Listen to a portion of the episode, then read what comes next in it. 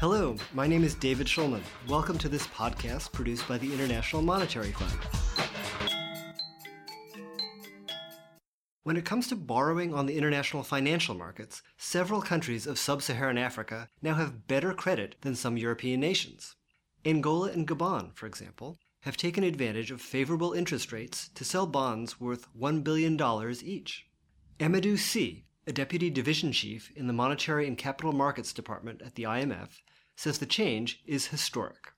If you remember a while back, many of these African countries were over indebted. And you will remember efforts by Bono and lots of famous people to try to get the debt of these African countries cancelled. Now, a few years later, we are in a situation where these countries can borrow at record low interest rates, rates that are lower than some of these European crisis countries like Greece. Explain for me why it's so important to be borrowing in this way as opposed to just taking out IMF or World Bank loans. It means that international investors are ready to lend to these countries whereas before they would not come near these countries. So it means that the ability of these countries to pay back their debt has increased a lot. So, so, countries like Spain, Portugal, Ireland, and Greece now borrow at rates of 4% or higher, sometimes much higher.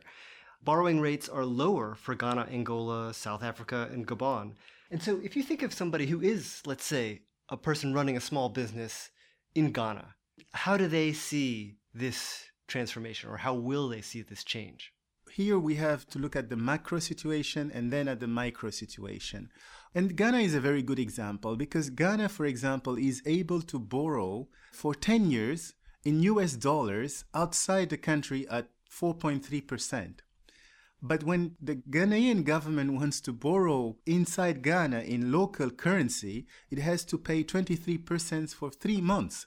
So even after adjusting for inflation differentials, this is a, a 10% difference between the two borrowing rates. So this shows that in, international investors are ready to lend to Ghana because of the uh, natural resources that Ghana has and because of the improvement in the institutional framework. But domestically, local investors, mainly banks, uh, Ghanaian banks are not yet ready to lend to Ghana at a lower rate. And this has to do with the difficulty of lowering inflation rate in Ghana, difficulty of just being um, very credible borrower domestically. And this is true for almost all African countries. Uh, when you look at, at the interest rates that banks will have to charge uh, the Ghanaian entrepreneurs, there they will take as a benchmark the rate at which the Ghanaian government can borrow domestically. And if the Ghanaian government is successful in reforms that help reduce borrowing rates, that can be passed on to the Ghanaian entrepreneur. We are not quite there yet. So many of these countries in sub Saharan Africa are eager to take advantage of this new good credit. What are uh, some of the key opportunities you see here? Yeah, this is really a crucial question. Sub Saharan Africa has really significant infrastructure requirements electricity, generation and distribution, roads, airports. And let me give you an example.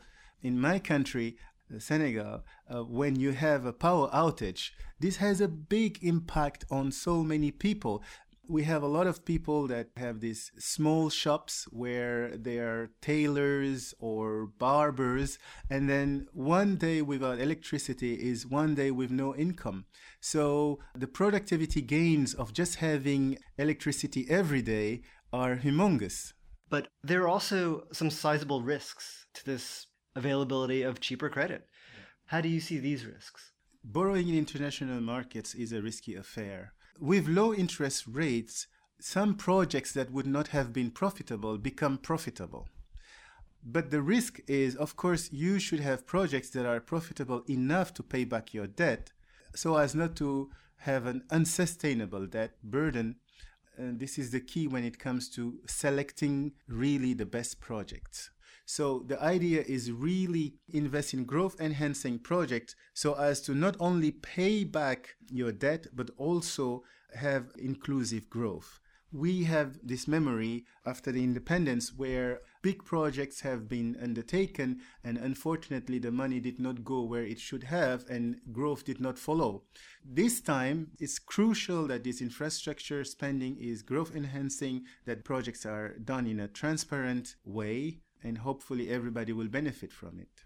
If not, uh, your debt can become unsustainable, and then we might have another debt crisis. And it will take a long time before we are able again to implement a good strategy to benefit all the people. Amadou Sy, a deputy division chief in the IMF Monetary and Capital Markets Department. He offered his analysis of the trend of improving credit for the nations of sub Saharan Africa. To hear more podcasts from the International Monetary Fund, log on to www.soundcloud.com slash imf-podcasts.